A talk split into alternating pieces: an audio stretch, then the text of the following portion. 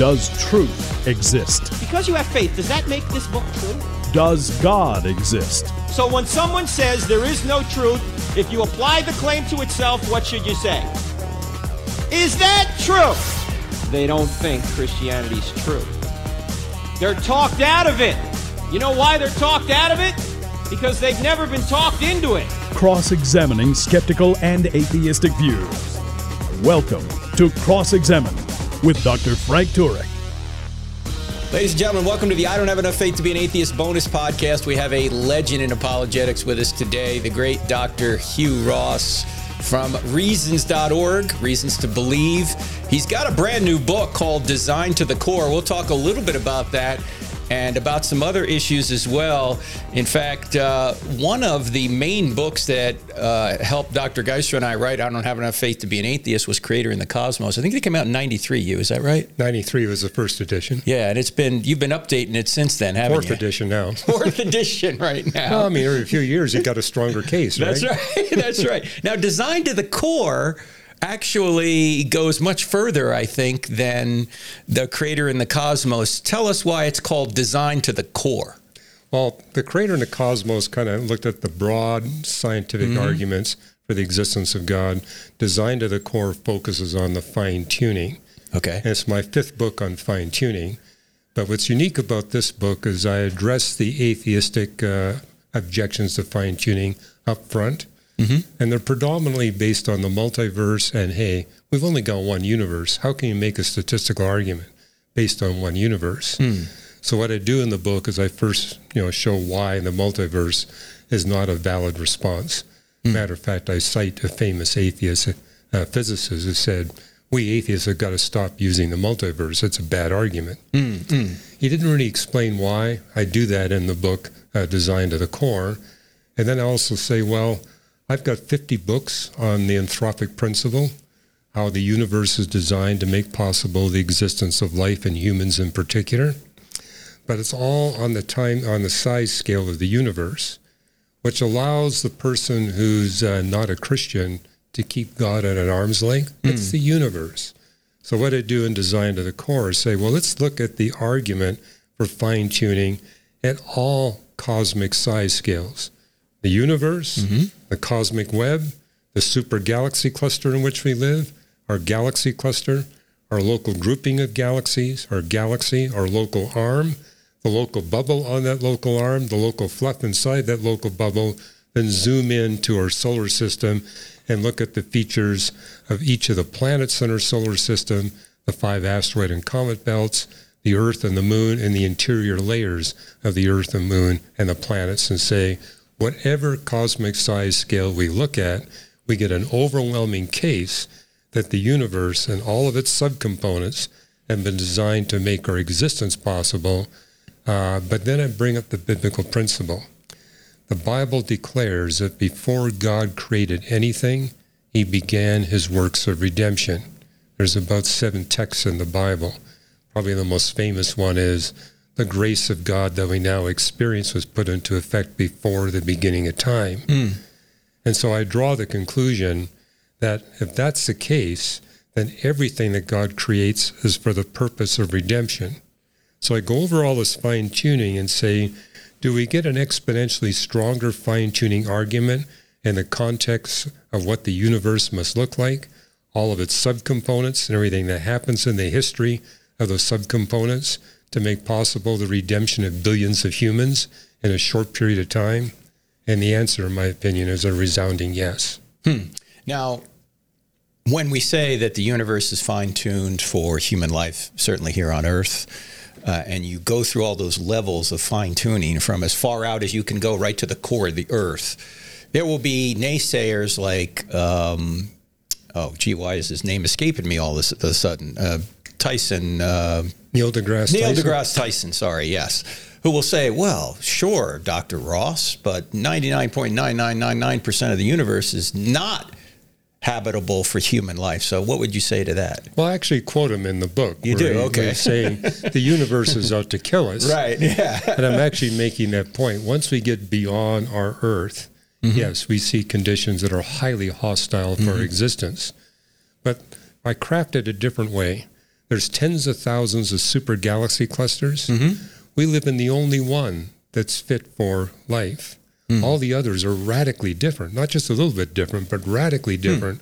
Ours is unique in that the clusters of galaxies and the groupings of galaxies are struggling along these long filaments and subfilaments, whereas in other super galaxy clusters, the galaxy clusters are all jammed tightly together in like a basketball or a football. And there you got galaxies way too close together for light to be possible.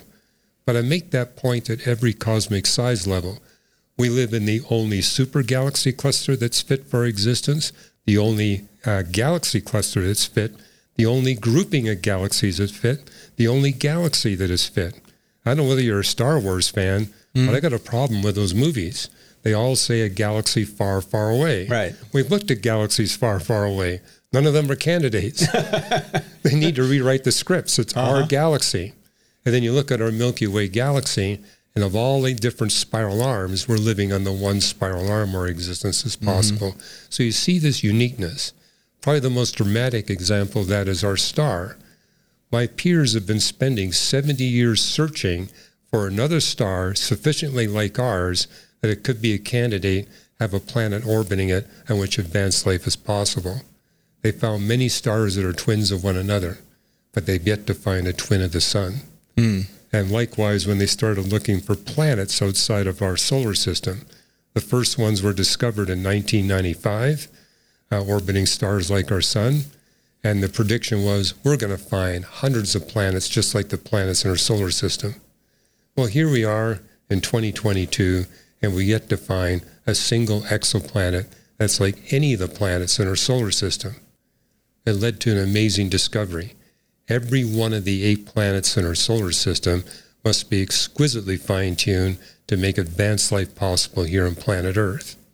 So when our family celebrates Thanksgiving, we give thanks for Mars, for Venus, for Mercury. Jupiter, yeah. Well, we also give thanks for the five asteroid and comet belts. Mm-hmm. That's another example. We're now able to see asteroid and comet belts around other stars. 80% of the stars don't have any comet or asteroid belts at all. The other 20% have asteroid and comet belts a thousand times bigger than ours.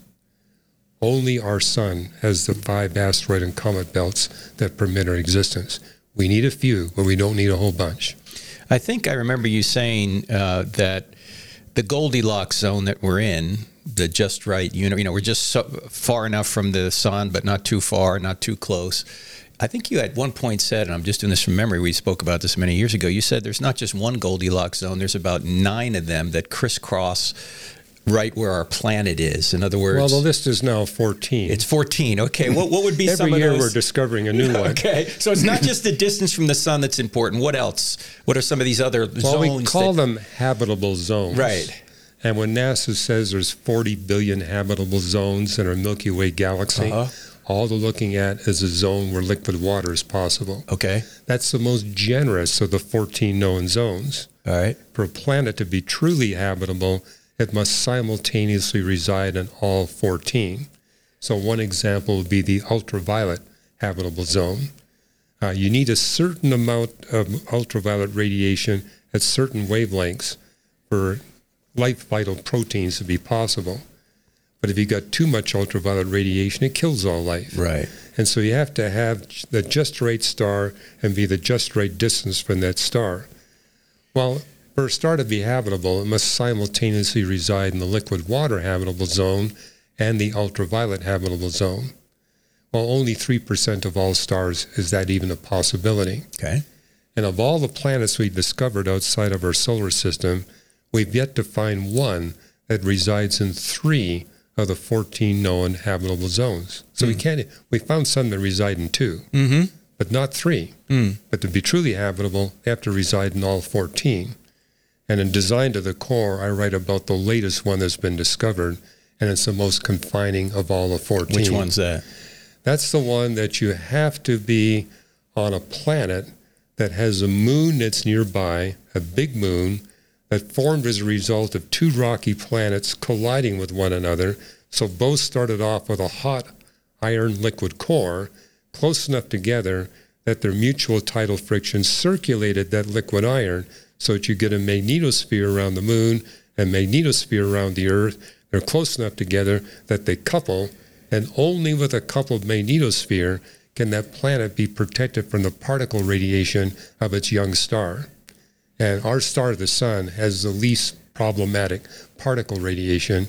But if it wasn't for that coupled magnetosphere, our planet would have lost all of its water and all of its atmosphere. No life would have been possible. The scientists who published this a year ago said this is a habitability requirement. They were very modest. Hmm. I mean, unless you got two rocky planets at just the right distance from the host star, and, again, the just right star colliding like that so that you get a moon and a planet with that kind of history, no life is possible.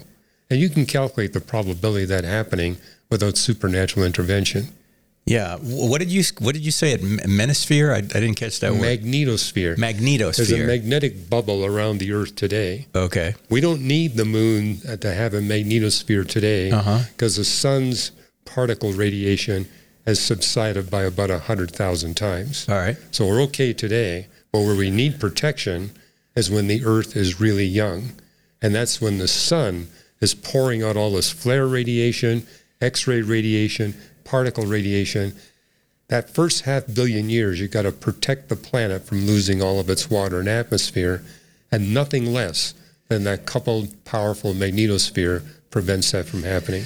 So you've just mentioned three of these 14. 14, and the rest are in the They're book, in the book, yeah. designed to the core. Okay. Yeah, and you can find a few of them at reasons.org.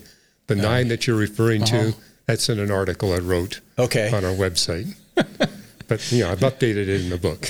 So there's so there's so much evidence that this couldn't have happened in a willy-nilly way without intelligence that we would be on this planet in this position with these attributes there has to be some sort of mind behind it. At least that's where the evidence points. And this is why you I, in fact who was i speaking to here uh, recently about this? Uh, they were saying that well it was actually bill craig.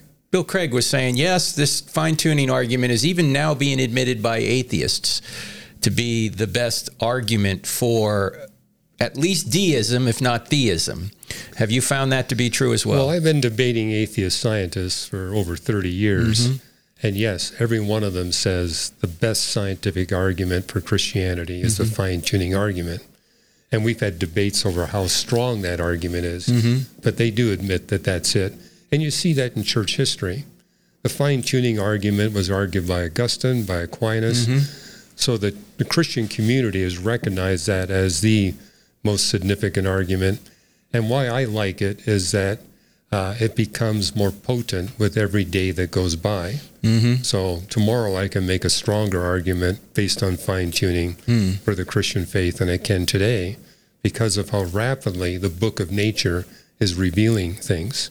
And it's, yeah, I just completed a draft of a book called Dual Revelation, the book of nature and the book of scripture as God's two revelations. The book of nature and fine tuning, I mean, fine tuning is where you really see the book of nature piling on the scientific evidence. And um, I don't know whether you agree with this, but I think 21st century is where we got the greatest human hubris and pride that's ever existed. And it's like, I think God is helping us break through that pride with these overwhelming scientific evidences. Yeah, certainly the fine tuning. And to, to show you the desperation of dealing with that argument, they punt to a multiverse, which there's no empirical evidence for because you can't, by definition, witness these other universes. In the book, what are some of the arguments you bring against that, Hugh? Well, I remember I've been speaking on fine tuning since the 1970s. I Right. really am that old. So, Uh, and I remember telling audiences in the 1980s, uh, the evidence based on fine tuning for the God of the Bible become so pervasive and so overwhelming that atheists will have nowhere else to go but to hypothesize there's an infinite number of universes, or they're all different from one another, and hence we live in the right universe by pure chance. Well, it took until uh, uh, the turn of the 20th century into the 21st century before atheists went there. That's exactly what happened. They hmm. began to hypothesize, well, there's no God behind this. We live in an infinite hmm. number of universes, hmm. where they're all different from one another. Uh, but what I said back in the 1980s, whenever you have to appeal to infinity, you got nothing. Because infinity plus infinity is still infinity. Infinity times infinity is infinity. Infinity to the infinity power is infinity. So if you've got an infinite number of universes, you'll have an infinite number of planets just like planet Earth. Now, an infinite number of planet Earths, you'll have an infinite number of birch tree species. Birch trees have the property that they peel thin white pieces of bark. But if you've got an infinite variety of birch tree species, one of them will peel perfectly rectangular, thin white pieces of bark that measure eight and a half by 11 inches.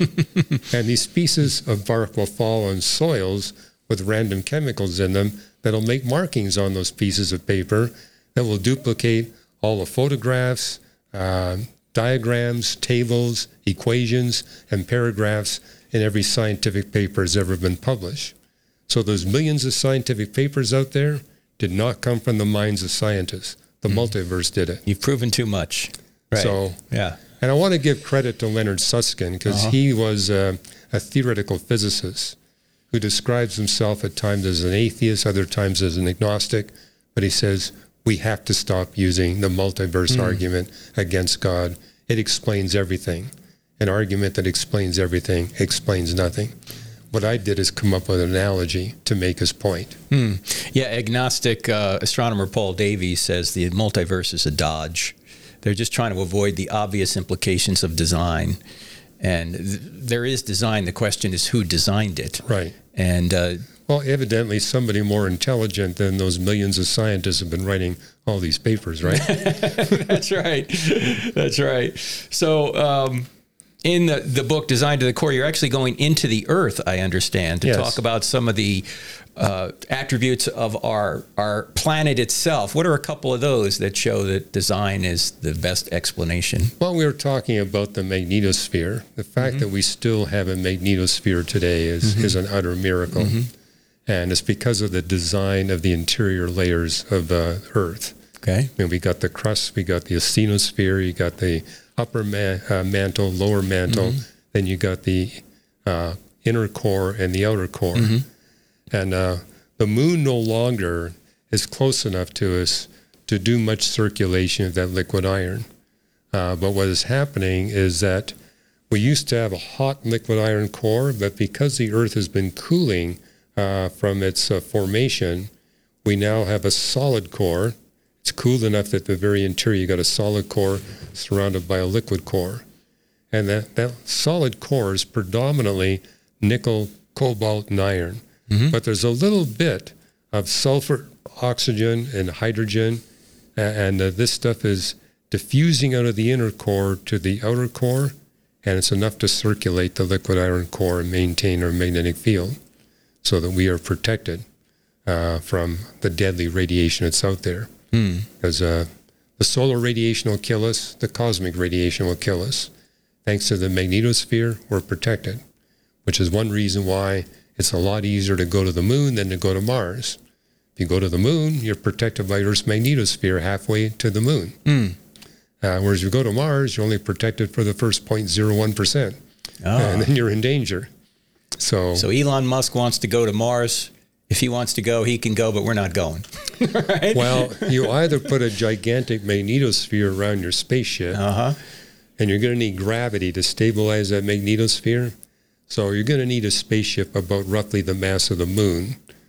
Or another alternative is you put, say, a thick thickness, thickness of lead all around the habitat uh, inside the spaceship, and uh, that will protect you from the radiation. But the problem with that is How are you going to get it out out of the atmosphere? well, lead has got a lot of uranium and thorium in it. So that's not pleasant. And lead is heavy. yeah. So now I we're talking about a really expensive spaceship. Uh huh. So, and then you got to have artificial gravity. Uh, I wouldn't sign up for a trip to Mars. No. Uh, in fact, uh, the list of people want to, they basically tell them it's going to be a one way trip. Oh yeah, you're not coming home. You're not coming yeah, home. Yeah. What it would take about eight months, wouldn't it, to get there? You can get there as, as fast as six months All if right. you got a slingshot effect from the other planets. All right. But without a slingshot effect, it's three and a half years. So, but six months if you time it right.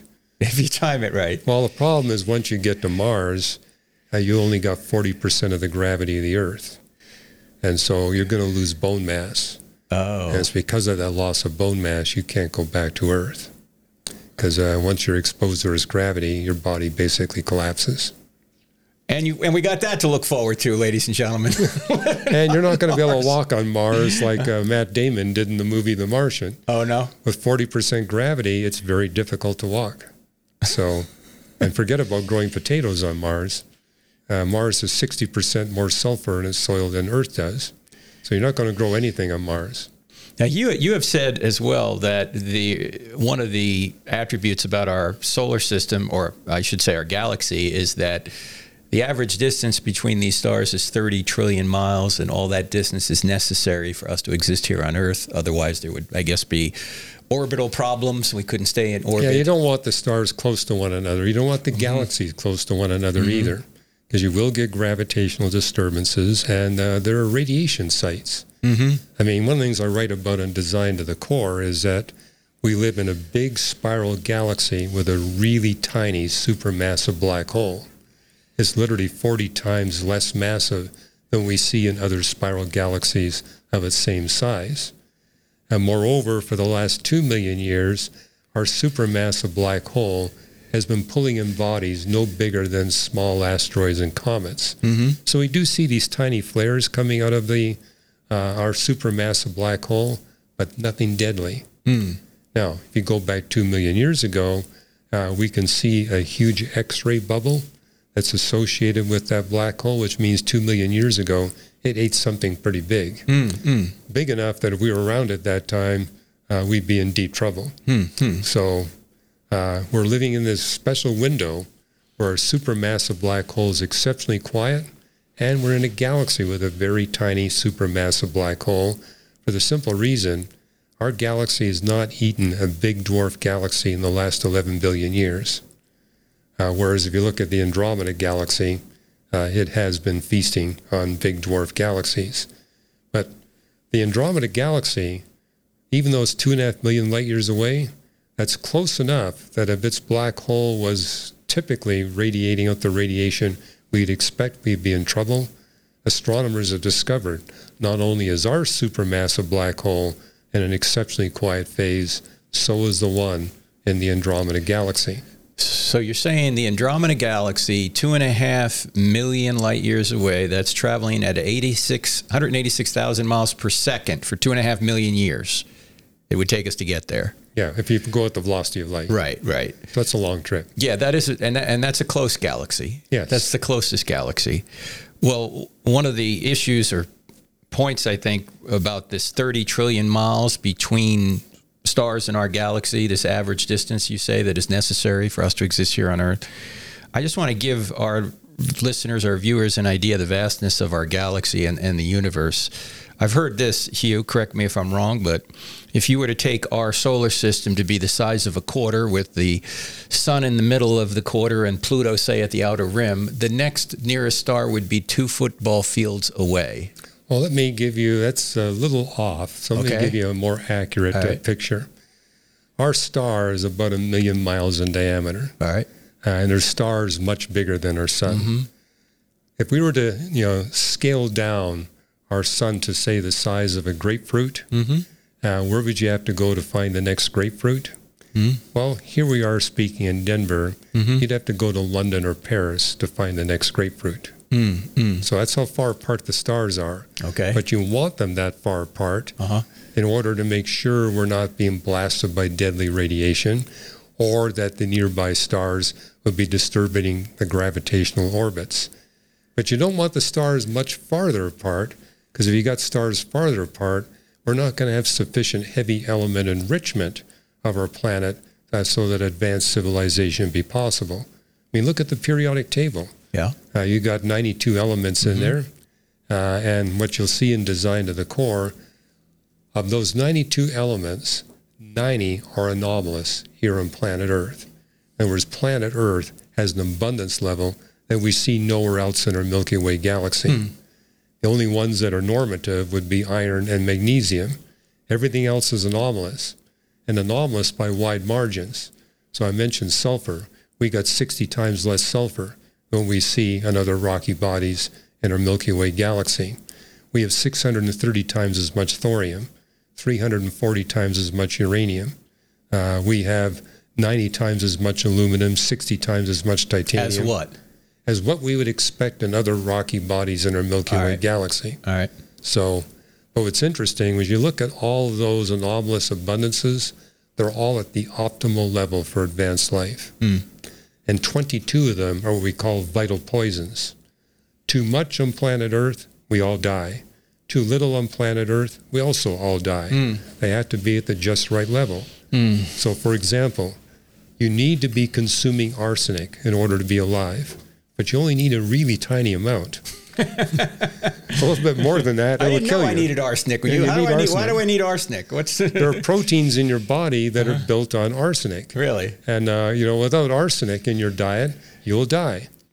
Uh, but I can tell you, you only need a really Yeah, tiny, I- tiny I amount of so. arsenic. A little more than that, it'll kill you.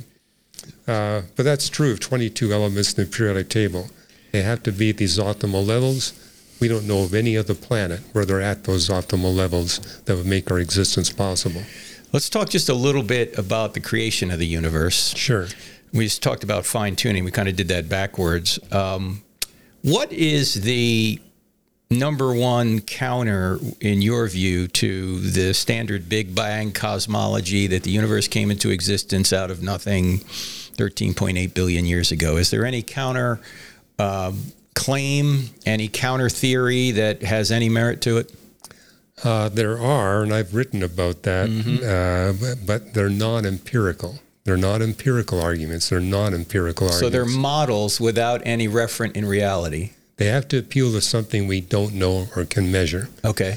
So, for example, we have over 30 space time theorems Uh huh. that prove that the universe has a beginning. Uh-huh. Uh, but there have been physicists like Sean Carroll at Caltech who say, well, uh, we can only measure the properties of the universe uh, back to about 10 to the minus 35 seconds. Right. If we go earlier than 10 to the minus 43 seconds after the cosmic creation event, quantum mechanics may have as just a bigger, bigger influence on the dynamics of the universe as gravity. And so he's produced what he calls the quantum eternity theorem, which gets around the beginning, but is based on the hypothesis that the quantum space time fluctuations in the quantum gravity era, uh, where uh, you literally have the volume of the universe uh, smaller, much, much smaller than an electron. Literally, we're talking 10 to the minus 43 seconds after the cosmic creation event.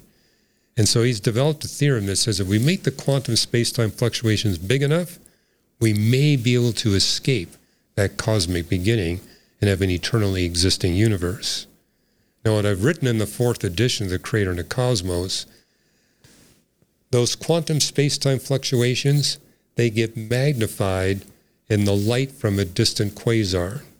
And the magnification is proportional to the distance that the light travels, and it's inversely proportional to the wavelength we observe it at. And so one team of astronomers published a paper where they said, well, we've made observations on a distant blazar 3 billion light years away at ultraviolet wavelengths. The image is sharp. We see no blurriness. Hmm? If the quantum space-time fluctuations were big, that image would be blurry. We see no blurriness. So what does that what does that entail? What does that mean? That means those quantum space-time fluctuations aren't as big. Okay. Now, what Sean Carroll has said is, well, I can still maybe make things work if I go back to 10 to the minus 80 seconds after the cosmic creation event. Hmm. But what I'm demonstrating is he's forced to retreat. Every time we make an observational breakthrough, he needs to retreat to another region. So the fact that the atheists are being pushed into a smaller and smaller corner. Hmm. But as I talk to these atheist scientists, many of them say, I'm not going to believe in your Christian God until we have absolute proof that that God exists. Hmm. I says, well, I can't give you absolute proof I exist. Hmm, hmm.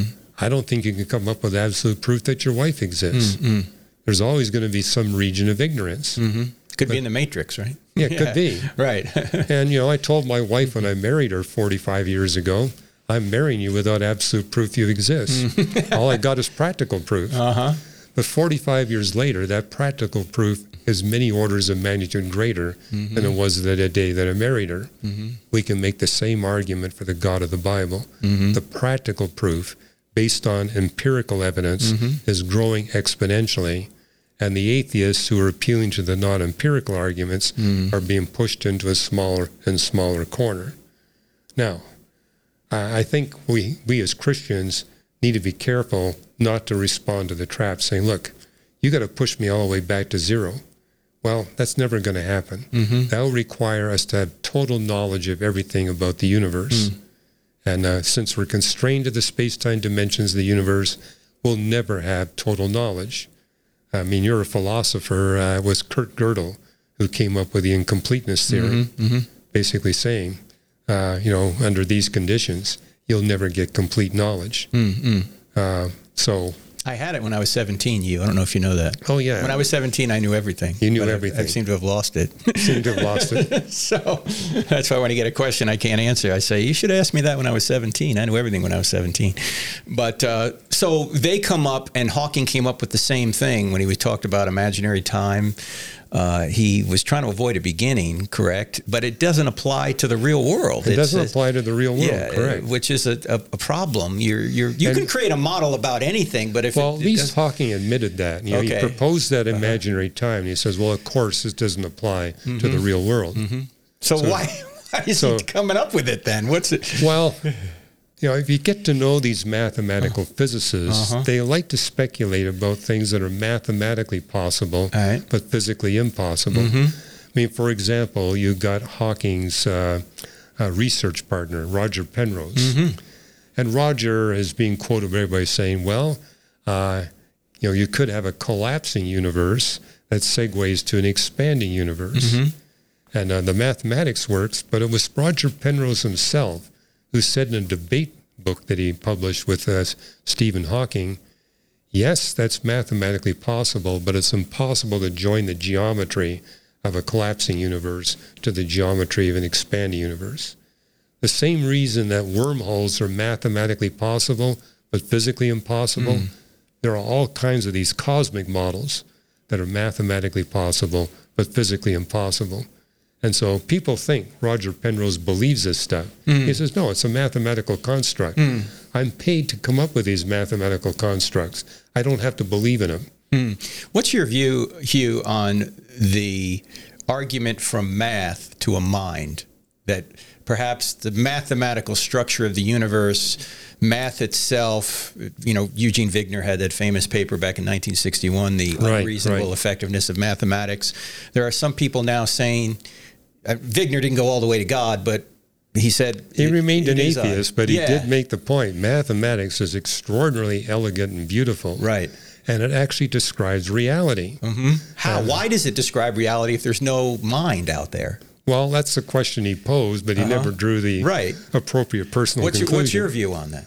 Well, I think Wigner got it started. Uh-huh. Is that you know if if mathematics, in fact, as I taught to mathematicians, they say there's nothing more beautiful in all reality than the equations that describe the physics of the universe. In fact, when I took my freshman physics Is course, is that why so many of them are not married? honey, be. honey, this equation's far more beautiful than you are. well, I remember the first lecture I took as an undergraduate Uh-huh. physics student. The professor said, I'll give you a tip that'll help you become a successful physicist. Mm-hmm. The correct answer is always the most beautiful and elegant equation. Mm-hmm. And in all my years of studying physics, uh, that is correct. Hmm. Uh, the, the correct answers are always the equations. And why is that? Unless there's a mind that designed the universe so that mathematics could describe physical reality in a very beautiful and elegant way. I mean, the God of the Bible is a God that enjoys beauty and elegance and symmetry. Mm-hmm. I mean, that's something we see in unified field theory is these amazing symmetries. And mm. so again, this testifies of the one that created it all. Mm. yeah, it would seem if there was no God, no mind behind the universe, there would, first of all, there wouldn't be anything, but if there was, there would be no order like there is. I mean, Why would math even be possible? Right, Why would math describe reality? Yeah, and So- why could our three pound brains ascertain truths about what's outside of our skulls and come to valid conclusions about the world, describing the world in the language of math? Well, I did a couple of weeks ago. I did a podcast with a Russian physicist and a Ukrainian physicist. Did they have a fist fight on, on No, air? no, no, no. They're they're friends. Okay, all right. In fact, they're translating our resources All right, into all Russian. Uh, but uh, the Russian physicist. One of them wasn't Alexander Vilenkin, was it? no. Oh, okay. All right. Go ahead. Uh, they're, they're both Christians. All right. So, uh, but the um, Christian Russian physicist says what's amazing about the laws of physics, they're complex enough to permit our existence, but simple enough that we can comprehend and understand them. And he says the dividing point between the, uh, you know, the simplicity we need and the complexity we need for existence, there's no gap between them. They both meet perfectly. And why would they meet? I mean, why is the universe uh, so complex, complex enough to describe our existence, and that uh, you know minimum complexity uh, matches the maximum uh, or minimum simplicity we need to discover and understand the universe? Somebody wanted us to be able to read the book of the universe. Yes, yes. And Kepler famously said that when we're looking at nature, we're thinking God's thoughts after him. This cause and effect in nature.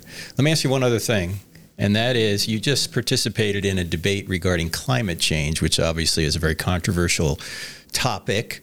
Um, what is your view of that whole issue, climate change? Well, let me put it in a biblical perspective. Uh-huh. The Bible tells us that we human beings are fundamentally selfish.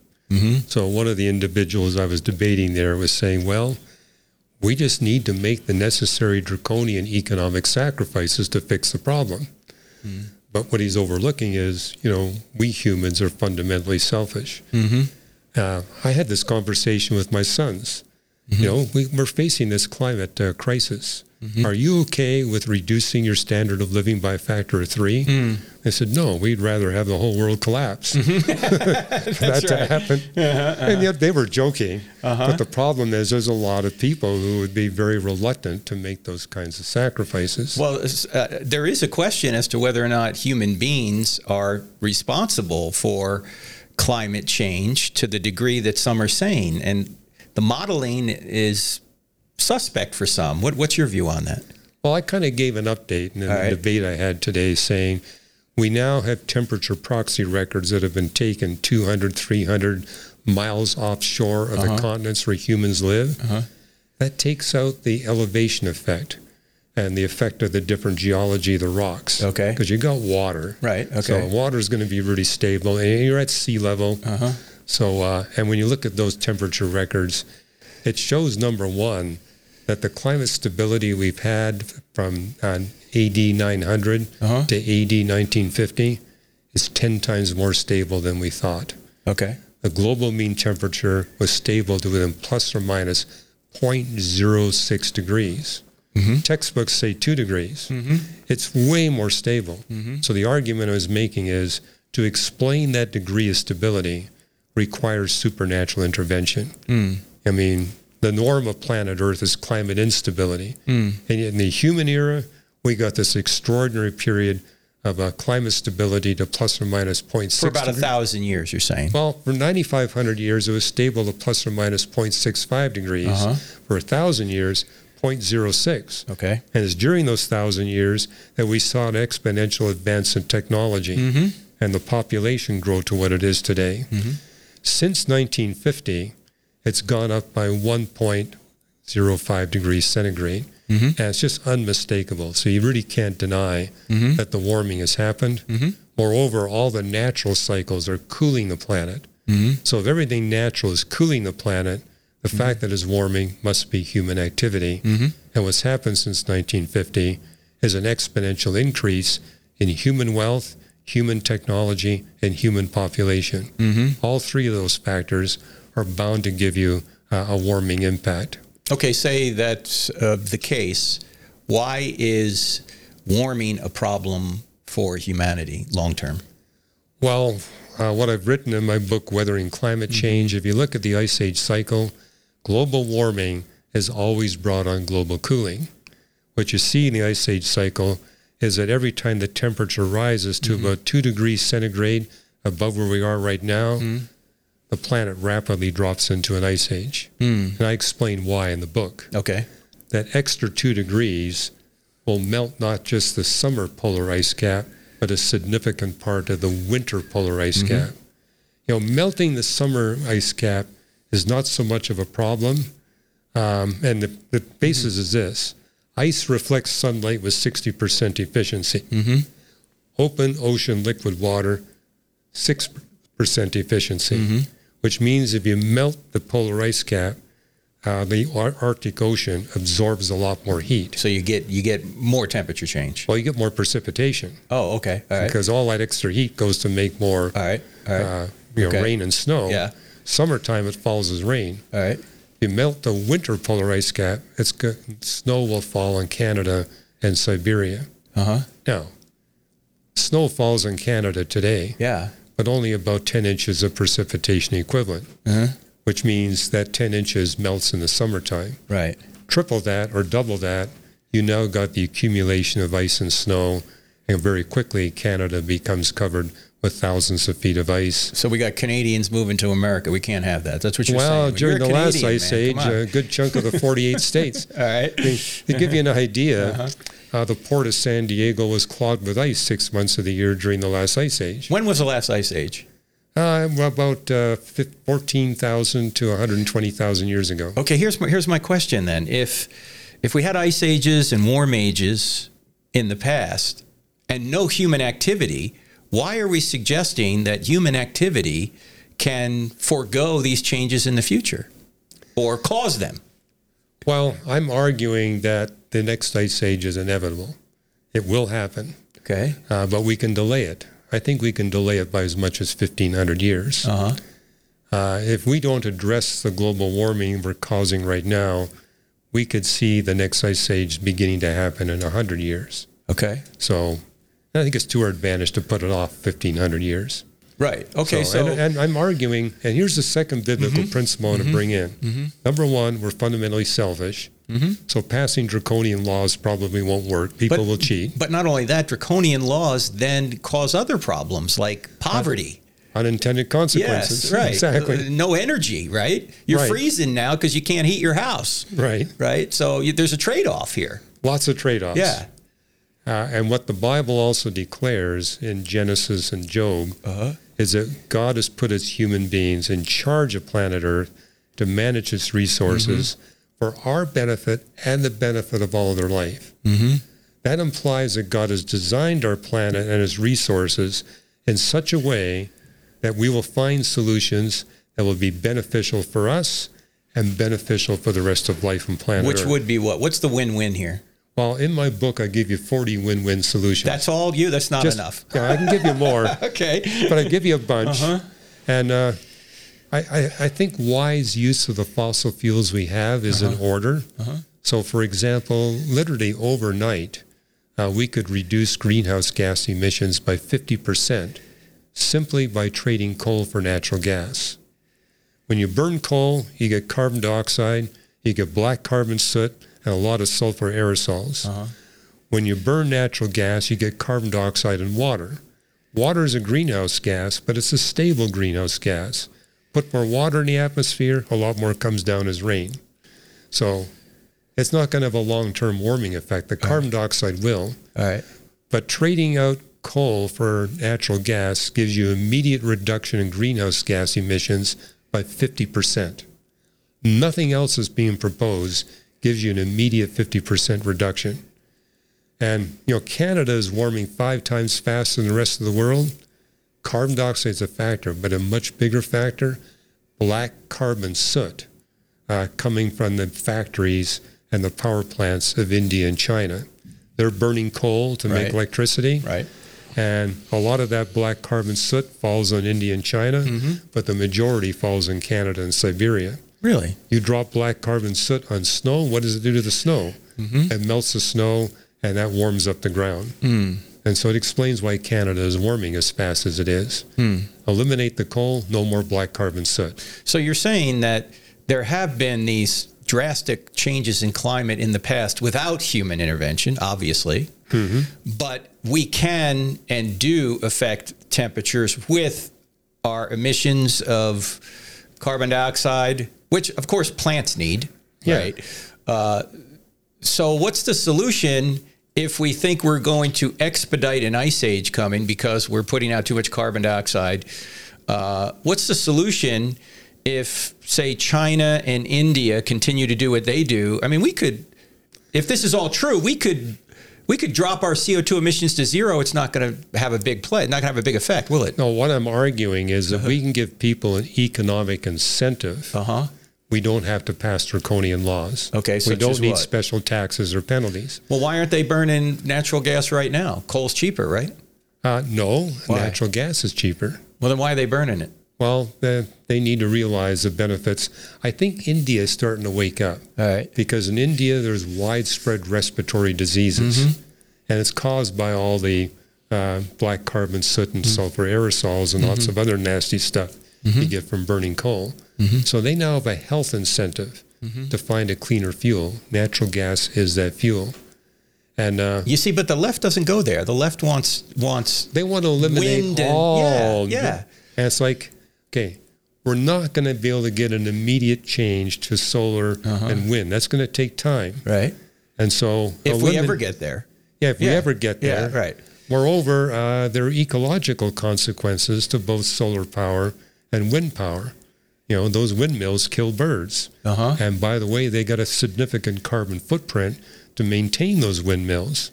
And then with solar power, you're covering up a lot of land area that's going to uh, spoil the ecosystems of the creatures uh, that live there. Uh-huh. So I'm basically arguing go with natural gas, and that will buy you time to build up thorium nuclear reactors. okay, Now, as you're aware, there's an anti nuclear, sure, people are saying we have to eliminate all fossil fuels And all have to- nukes. and all Yeah. nukes. Then saying, you know, you're looking at uranium. uh-huh. Thorium is a completely different animal than uranium. Number one, you get 200 times as much energy per ton of thorium Uh-huh. than you do from uranium. There's three times as much of it in the crust of the earth. It's impossible to have a meltdown. Why, your- why aren't we using that now? we should be. Well, we actually had thorium nuclear reactors in the 1960s. Yeah. The reason they were never developed, you can't make nuclear weapons from thorium nuclear reactors. Oh. Today, that's an advantage. Yeah, of course. We can give thorium nuclear reactors to North Korea Uh-huh. and not worry about them turning that into bombs. okay. And uh, there won't be any meltdown accidents in North Korea either. It's impossible to happen. And the toxic waste. With uranium, you got radioactive waste Yep. that are deadly and toxic for 50,000 years. Mm-hmm. For thorium, they're deadly and toxic for 50 to 200 years. Mm-hmm. That's manageable. Mm. You only have to store them. If you do it right, you only have to store them for 50 years. Mm. You don't have to wear special clothing. And, you know, the workers in the thorium Mm-hmm. nuclear reactors don't have to wear detectors. There's no Mm. danger of them accumulating enough radiation. Uh, so it's win, win, win all the way around. But it will take a decade to scale up thorium nuclear reactors to replace all of our power needs. Mm-hmm. And I actually argue if it's done right, uh, power from thorium nuclear reactors will be about half the price that it is from hydroelectric, which currently is the cheapest source of energy on the planet. So there are win-win solutions. I'm also arguing we need to shrink our deserts. The Sahara Desert today is 10 times bigger than it was in the days of the Roman Empire. Mm-hmm. We can restore it to what it was 2,000 years ago in one generation, which means that huge Sahara Desert, we could plant it with wheat. That would be producing an income for all the people who live there, and it would soak up huge quantities of greenhouse gases.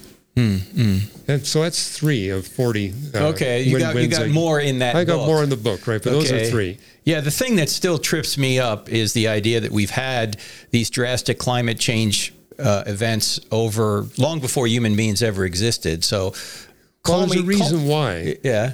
It's because the Earth's uh, rotation axis tilt goes between 24 and a half degrees and 22. Uh huh. And uh, when it drops down to 24, that warms the planet. When it goes up to 22, it cools the planet. right. Likewise, the shape of Earth's orbit goes from nearly circular to slightly eccentric. When it goes to slightly eccentric, it warms the planet. And when it goes to nearly circular, it cools the planet. So it's just natural variations in our natural axial variations tilt. will drive. That's what's driving the ice age cycle. Okay. Those natural variations. All right. What's happened in the last 9,500 years, we humans have interrupted that. Uh huh. And we began by inter- intervent- interrupting that in a good way because 9,500 years ago, the planet began to go into a cooling phase. Uh-huh. Human activity uh, basically warmed the planet almost to the degree that the natural cycles were cooling it. All right. If you look at the global mean temperature from 8,700 years ago, How do we know that? Is this ice cores or what is that? How do we know? ice cores is one proxy. Okay. There's 74 proxies that we use. All right. Uh, so, but ice cores is one. All right. And uh, what it shows us is that from 8,700 years ago until 1950, the global mean temperature very slowly declined by one degree centigrade. Uh-huh. What's happened since 1950, it's gone up one degree. So where we were 8,700 years ago, which is not a problem for humanity. Yeah. The problem is if it goes up another degree. That's Okay. the problem. Because you're saying eventually that's going to lead to a ice age sooner than the natural, uh, the natural well, way cycle would overdue for an ice age. What Okay. Another complicating factor: an asteroid struck in northwest Greenland, Uh huh. which cooled the planet sufficiently because we're at a point where it was rising to that two Yeah. degree maximum. Yeah. That asteroid collision prevented that from happening.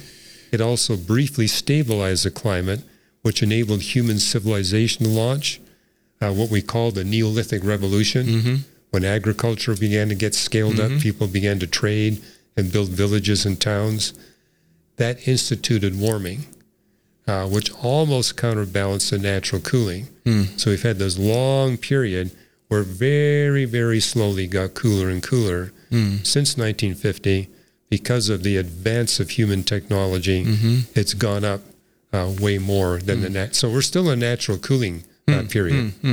and that's that's my whole point. It's got to be human activity because everything natural is cooling the planet, and you know since 1950. The level of technology and wealth has been exploded worldwide. Yes. Yes. I mean, if you go back 70 years ago, nobody in China and India was driving cars. Mm-hmm. Mm-hmm. Go to India and China today, there's cars everywhere. That's right. Yeah. And uh, they're pouring greenhouse gases into the atmosphere.